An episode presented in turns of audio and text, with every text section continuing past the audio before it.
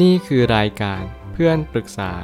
เป็นรายการที่จะนำประสบการณ์ต่างๆมาเล่าเรื่อง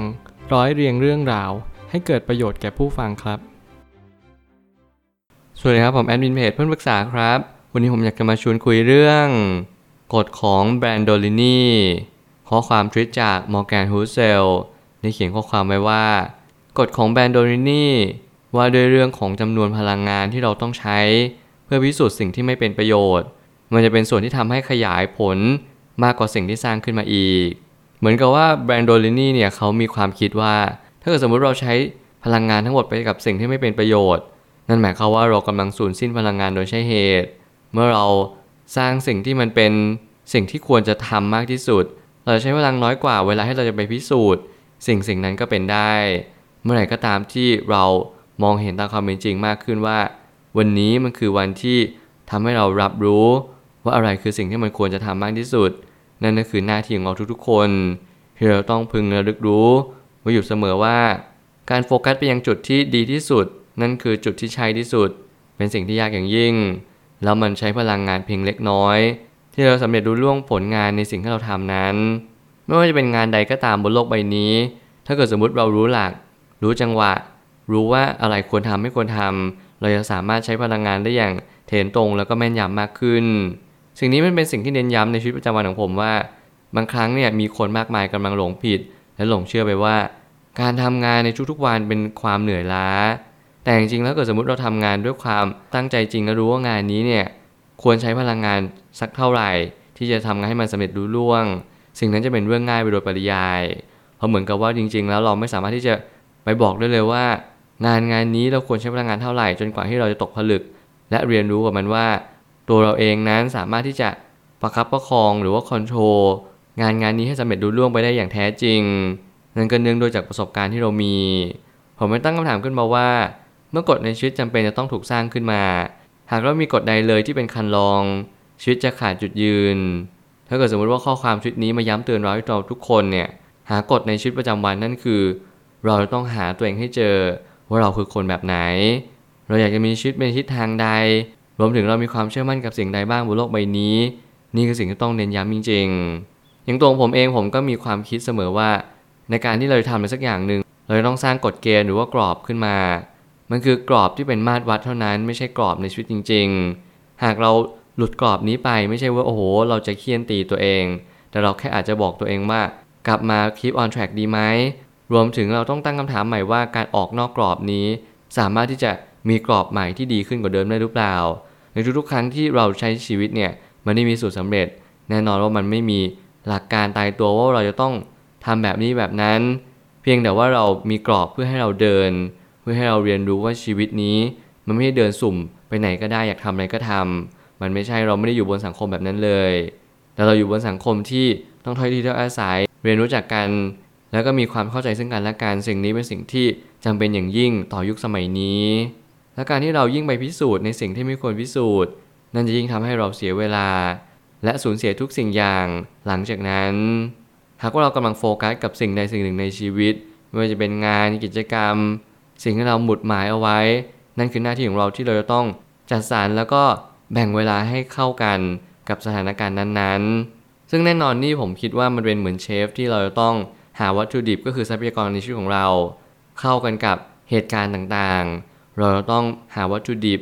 ทำระยะเวลาหมักบ่มหรืออะไรก็ตามแต่ที่จะต้องทำให้สิ่งนั้นมันกลมกล่อมมากขึ้นแน่นอนว่าชีวิตมันก็ไม่ได้มีสิ่งที่จะมาบอกเราหรือย้ำเตือนเราตลอดเวลาเราอาจจะต้องมีสติในชีวิตประจำวันให้มากขึ้นและกำหนดกฎเกณฑ์ว่าวันนี้เราควรทำอะไรมากที่สุดแล้วค่อยทำสิ่งนั้นตามแผนที่เราวางเอาไว้เพราะไม่ว่าจะเป็นเรื่องการเงินการใช้ชีวิตหรือว่าการทำงานล้วนหล่อหลอมหรือว่าหลอมรวมเป็นสิ่งเดียวกันนั่นคือชีวิตของเรานั่นเองเรียนรู้สิ่งนี้ให้มากขึ้นพิสูจน์ในสิ่งที่ควรพิสูจน์และเพิกเฉยกับสิ่งที่ไม่ควรพิสูจน์เราจะใช้พลังงานได้อย่างถูกต้องมากขึ้นแล้วเราก็จะรู้สึกว่ามีพลังตลอดเวลาเวลาเป็นทรัพยากรที่มีค่ามากที่สุดในโลกถ้าเราใช้เวลาให้เกิดประโยชน์สูงที่สุดเราจะรู้ว่าสิ่งใดควรให้ค่าจริงๆแล้วการที่เรารู้ว่าเวลามีค่านั้นก็เนื่องด้วยการใช้ชีวิตนั่นแหละยิ่งเราใช้ชีวิตไปมากขึ้นเรื่อยๆตั้งคำถามมากขึ้นตามมาเลยได้คำตอบว่าจริงๆแล้วสิ่งที่เราสูญเสียมากที่สุดไม่ใช่ความรู้สึกไม่ใช่ความสุข แต่เราสูญเสียเวลาที่เราไม่สามารถย้อนคืนกลับมาได้อีกแล้วทุกๆวินาทีทุกๆจังหวะทุกๆสิ่งทุกๆอย่างที่เรากำลังผ่านพ้นไป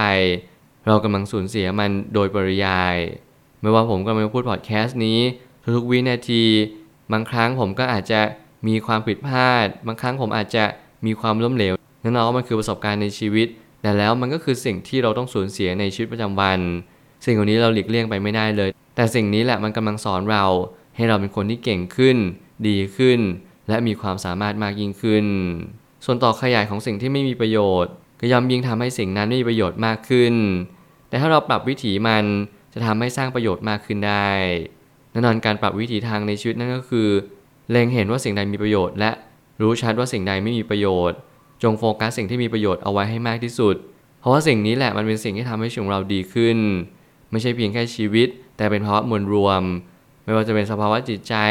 อารมณ์ความสุขและความทุกข์ก็จะเพิ่มขึ้นหรือลดหลั่นกันไปตามเหตุปัจจัยนั้นๆสิ่งที่เราต้องเล็งเห็นมากที่สุดนั่นก็คือรู้ชัดก่อนว่าเราคือใครแล้วเรากำลังจะมุ่งหมายไปยังทิศทางใดแล้วเมื่อนั้นแหละเราก็จะค่อยๆโฟกัสว่าเราควรจะโฟกัสกับจุดใดมากที่สุดในชีวิตอย่างตัวผมเองผมก็คิดว่าสิ่งที่ผมอยากจะทำมากที่สุดคือผมพยายามอยากจะหาเงินมากที่สุดแน่นอนว่าเป้าหมายนี้มันอาจจะดูเหมือนประมาณว่ามีเงินแล้วก็จบไม่มีอะไรไปมากกว่านี้แต่จริงๆแล้วผมคิดว่าเป้าหมายที่ไกลกว่าเงินนั่นก็คือการช่วยเหลือผู้อื่นและการช่วยเหลือสังคมสิ่งเหล่านี้มันเป็นสิ่งที่เป็นภาพใหญ่ที่มันสะท้อนมาในชีวิตทุกๆวัน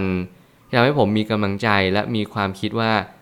ถ้าเรามีเป้าหมายแค่เงินถ้าพอเรามีเงินแล้วเราทำอะไรต่อล่ะเขาว่ามีเงินมันไม่เพียงพอต่อการใช้ชีวิตต่อไปอีกแล้วเพราะมีเงินมันเป็นส่วนย่อยที่สุดของการกระทำหลักๆนั่นคือเราใช้ชีวิตเพื่ออะไรเงินเป็นทรัพยากรและเป็นค่ากลางมันอยู่ที่ว่าเราใช้เงินไปกับอะไรมากกว่าสิ่งนี้จะเป็นตัวเน้นย้ำว่าเราเป็นใครจริงๆสุดท้ายนี้จงใส่ใจในสิ่งที่ควรใส่ใจอะไรที่ไม่เป็นประโยชน์เราควรเพิกเฉยเพราะสิ่งนั้นไม่มีผลทำให้ชีวิตดีขึ้นได้ในระยะยาวถ้าเราต้องการใช้ชีวิตให้อย่างมีความสุขจริงๆเราก็ควรที่จะรู้ว่าวันนี้เราควรที่จะทำอะไรมากที่สุดเรียนรู้ในเรื่องของพลังงานเรียนรู้ในเรื่องของทรัพยากรไม่ว่าเป็นพลังงานส่วนตนหรือพลังงานที่เรียกว่าเราจะขับเคลื่อนต่อไปยังอนาคตสิ่งเหล่านี้มันต้องประกอบกับการใช้เวลาให้เกิดประโยชน์ด้วยเพราะว่าคุณจะต้องหาพลังงานบางคนหาพลังงานจากการดูดพลังคนอื่นบางคนหาพลังงานจากการให้กำลังใจคนอื่นสองสิ่งนี้มีพลังงานเหมือนกัน